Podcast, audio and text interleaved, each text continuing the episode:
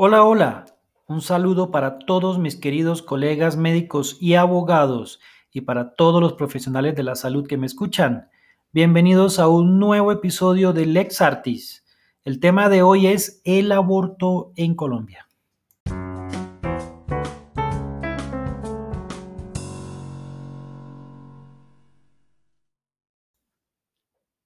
El tema de hoy es muy interesante porque está de moda, ya que recientemente se aprobó en Argentina una ley que despenaliza el aborto. Hay otros países, sobre todo en Europa y en algunos estados de Estados Unidos, en donde ya es legal la interrupción del embarazo, que de hecho es el término técnico que tiene esto.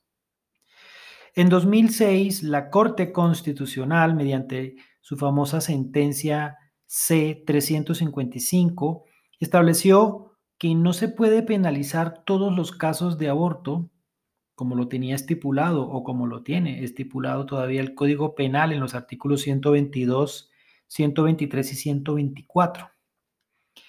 El argumento de la Corte es que en algunos casos penalizar el aborto impone una carga muy alta a las mujeres en sus derechos fundamentales ya que hay una clara contradicción entre los derechos del naciturus, que es como jurídicamente se le conoce a el bebé aún no nacido, y los derechos de la mujer gestante.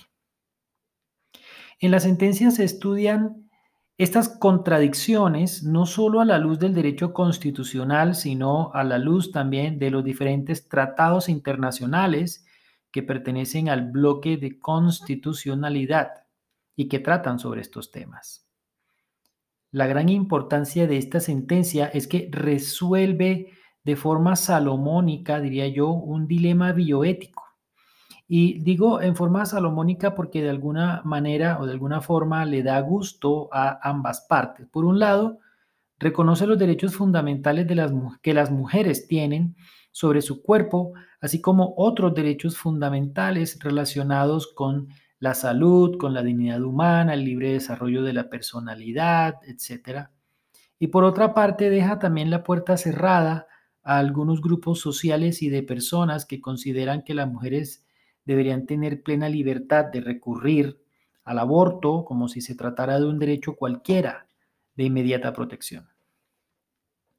La Corte, en mi concepto, sabiamente consideró tres causales que se deben despenalizar y que de hecho ya están despenalizadas, obviamente como resultado de esta misma sentencia.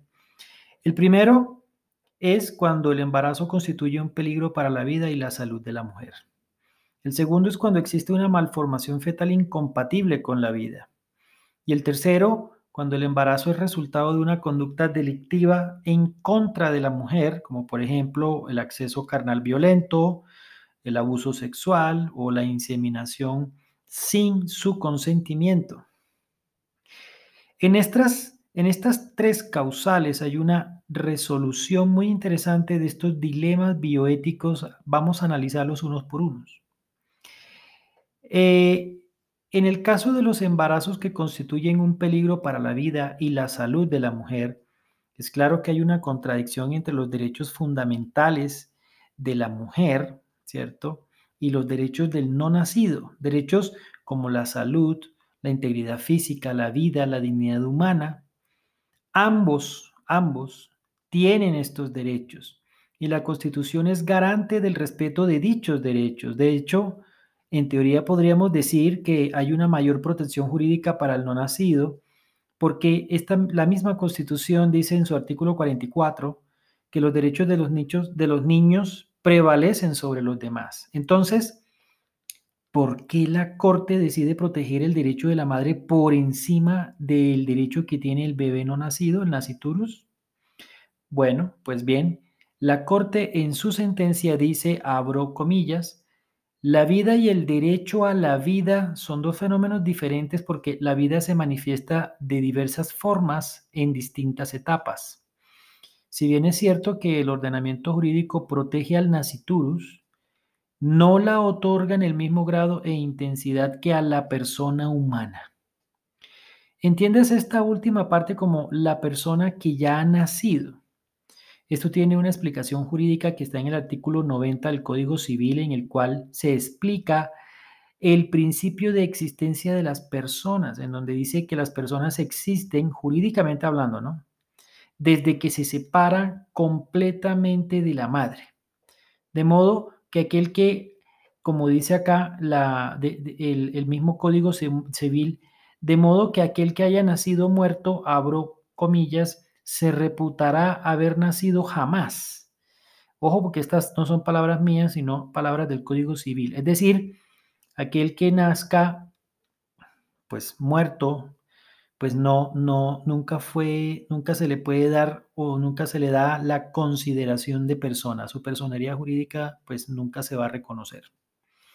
Es tan clara la diferencia en el grado de protección que las normas penalizan con más fuerza el homicidio que el aborto. Es decir, el, hecho de matar a una persona ya pues obviamente que, que, ya es independiente de su madre, ¿cierto? Es decir, el homicidio es mucho más gravoso que el aborto, ¿cierto? Porque pues se, considera que todavía no ha nacido. Abro comillas. La mujer es titular de un derecho cierto y consolidado por tener una vida independiente y de protección reforzada. Y el segundo no tiene los atributos de la personalidad jurídica ni posee aún entonces un derecho cierto y consolidado, sino una expectativa constitucional que si bien es cierto merece protección, cede constitucionalmente ante los derechos de la vida y a la salud de eh, pues esos derechos ciertos y consolidados por la misma existencia independiente en cabeza de la madre. En pocas palabras, ante el dilema bioético planteado entre los derechos de la madre y los derechos del no nacido, es más fuerte la tradición jurídica de protección por la primera, es decir, por la madre. Por eso, cuando el embarazo constituye un riesgo para la vida y la salud de la materna, los derechos de ésta prevalecen y no por esta razón se debe penalizar el aborto en estos casos. Con este tema hay que tener mucho cuidado porque han habido casos en los que las madres alegan afectaciones mentales o psicológicas inexistentes. Y no digo que no las hayan o que no puedan existir. Lo que digo es que he visto casos en los que la afectación psicológica está muy en duda. Yo diría que incluso puede que no la haya. Y aún así algunos profesionales la aseguran dando vía libre a la realización de la interrupción del embarazo. De modo que pues, esto plantea un, problema ético importante porque podríamos estar pasando por encima justamente de lo que dice la propia, la, propia sentencia. El segundo caso es cuando existe una malformación fetal incompatible con la vida.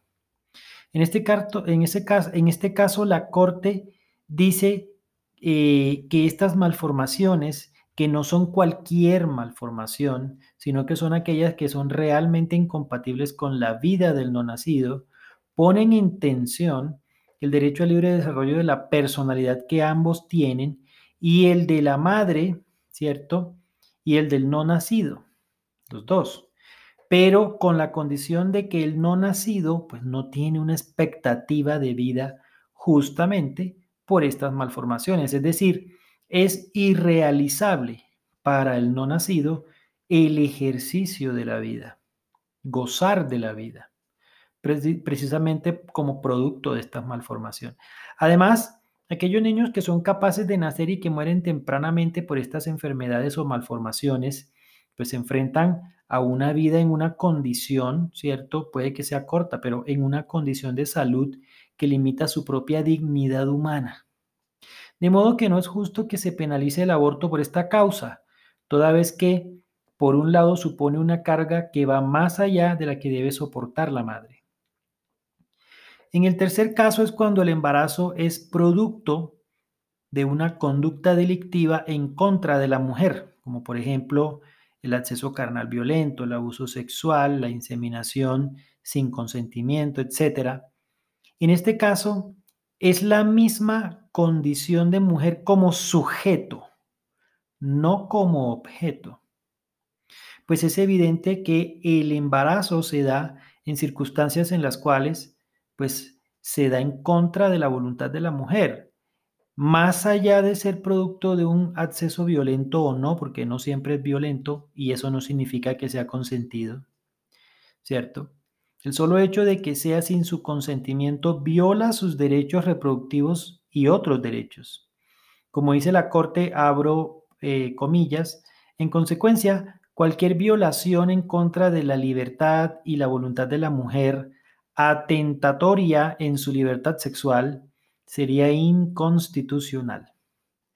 Es así como en aquellos eventos donde la libertad de la mujer se vea violentada, donde la voluntad de la mujer no haya participado para la procreación, donde la mujer no haya otorgado su consentimiento para reproducirse, no cabe la menor duda que dichos actos gravemente atentatorios de la libertad en cabeza de la mujer no pueden otorgar una prevalencia a la vida del ser que está por nacer, producto de un acto inmensamente violatorio de la libertad de la mujer.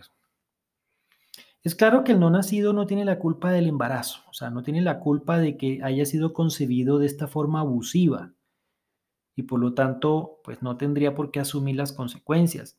Pero esto lo resuelve la Corte con el mismo argumento de la primera causa, que me permito nuevamente citar.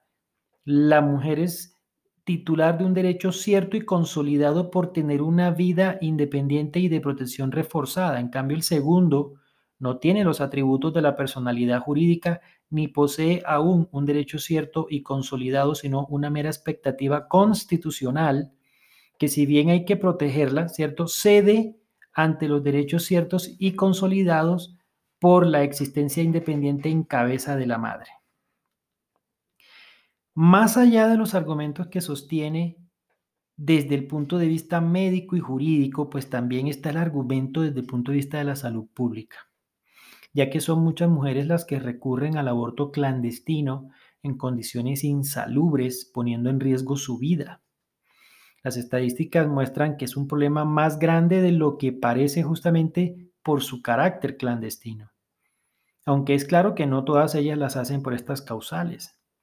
Lo cierto es que el acceso a servicios de salud que garanticen estos procedimientos seguros y practicados por profesionales idóneos también supone la necesidad de despenalizar el aborto.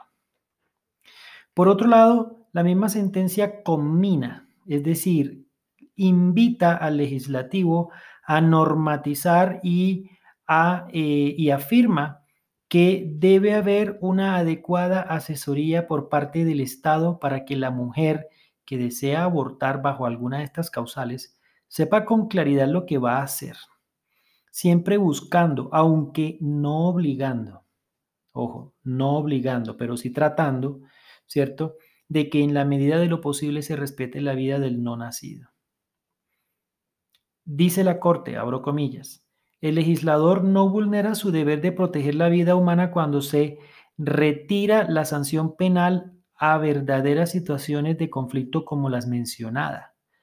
Tampoco en estos casos puede darse por satisfecho el Estado con la simple constatación de que, se de, que se presentaron los supuestos legales para la interrupción del embarazo y que ésta no sea sancionada. En estos casos se espera que el Estado preste asesoría y ayude a la mujer embarazada con el fin de advertirle sobre el deber fundamental de respetar la vida del que está por nacer, de animarla para que continúe con su embarazo y de apoyarla a través de medidas prácticas, sobre todo en los casos de necesidad social. O sea que la sentencia, más allá de despenalizar estos tres casos, también le dice al Estado que tiene que garantizar una verdadera asesoría para tratar en la medida de lo posible, sin llegar al convencimiento ni a la obligación, pero sí por lo menos que la persona que va a abortar o que desea hacerlo sepa lo que va a hacer y sepa que hay otras alternativas y trate en la medida de lo posible de respetarse la vida del bebé. Por eso esta es la parte más importante de esta sentencia, porque esta sentencia no abre la puerta para que se dé el aborto así de una manera, digamos, irresponsable, sino que permite justamente eh, de alguna manera garantizar los derechos de aquellas que han sido, eh, han, han llegado al embarazo de una manera inadecuada o que tienen unas condiciones muy especiales ¿cierto? Pero siempre bajo la tutela y bajo una adecuada asesoría.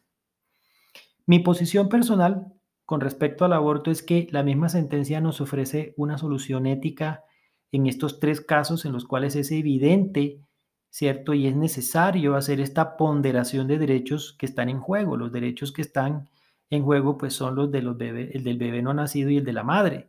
No considero que se deba penalizar el aborto en su totalidad como algunos activistas o algunas activistas proponen, eso puede ser muy respetable, pero yo particularmente no lo comparto, porque en un mundo en el que como en el que vivimos, en donde le damos incluso derechos a los animales, donde se prohíben las corridas, por ejemplo, de toros, con el argumento de que ellos también tienen derechos a los toros. Y créanme que yo estoy, créanme que yo estoy a favor de, de, de digamos, de prohibir estas corridas porque efectivamente son un espectáculo de maltrato animal. Pero no es lógico ni es congruente que al mismo tiempo despenalicemos el aborto. No podemos desechar la vida humana de esa manera. Eso es abrir una caja de Pandora. Hay que mejorar el acceso a los métodos de planificación, a la educación sexual, pero el aborto sistemático no puede ser una solución a estos problemas. Por último, la sentencia también habla de la objeción de conciencia, un argumento que los profesionales de salud podemos tomar para no practicar o no eh, participar en la realización del aborto. Sin embargo, este es un tema que voy a tratar en un próximo episodio porque es muy importante y hay ciertas particularidades que hay que saber sobre este tema de la objeción de conciencia. Eso es todo por hoy. Recuerden que en la descripción del episodio está mi cuenta de Twitter, arroba sanderslois, por si me quieren escribir. Ahí me pueden retroalimentar y también pueden participar proponiendo un tema para tratar en un próximo episodio. Recuerden que este podcast lo pueden escuchar desde cualquier dispositivo móvil usando las aplicaciones de podcast como las de Google, como las de iTunes o Spotify y hay otras Solo deben suscribirse para que cada 15 días les llegue una notificación de un nuevo episodio. Un abrazo para todos, chao, chao y que Dios los bendiga.